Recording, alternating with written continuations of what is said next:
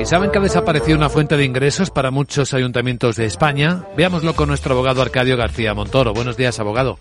Buenos días, Luis Vicente. ¿De qué hablamos? Pues de ese nuevo problema que va a asolar alguna administración local, a anular precisamente el Tribunal Supremo las declaraciones por el impuesto de actividades económicas de las empresas de telecomunicaciones que erradican en su demarcación las antenas de telefonía móvil. El caso lo ha ganado Vodafone, que ha logrado que desaparezca dicho IAE porque es contrario a lo que establece la Directiva Europea de Autorización de Redes.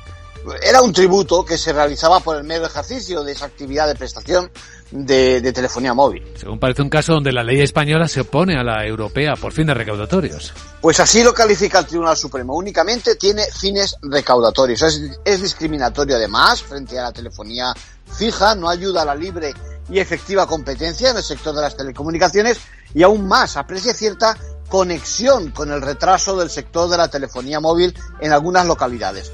Solo un dato, en 2013 aportó Vodafone casi 30 millones de euros a los ayuntamientos por este concepto. En conclusión.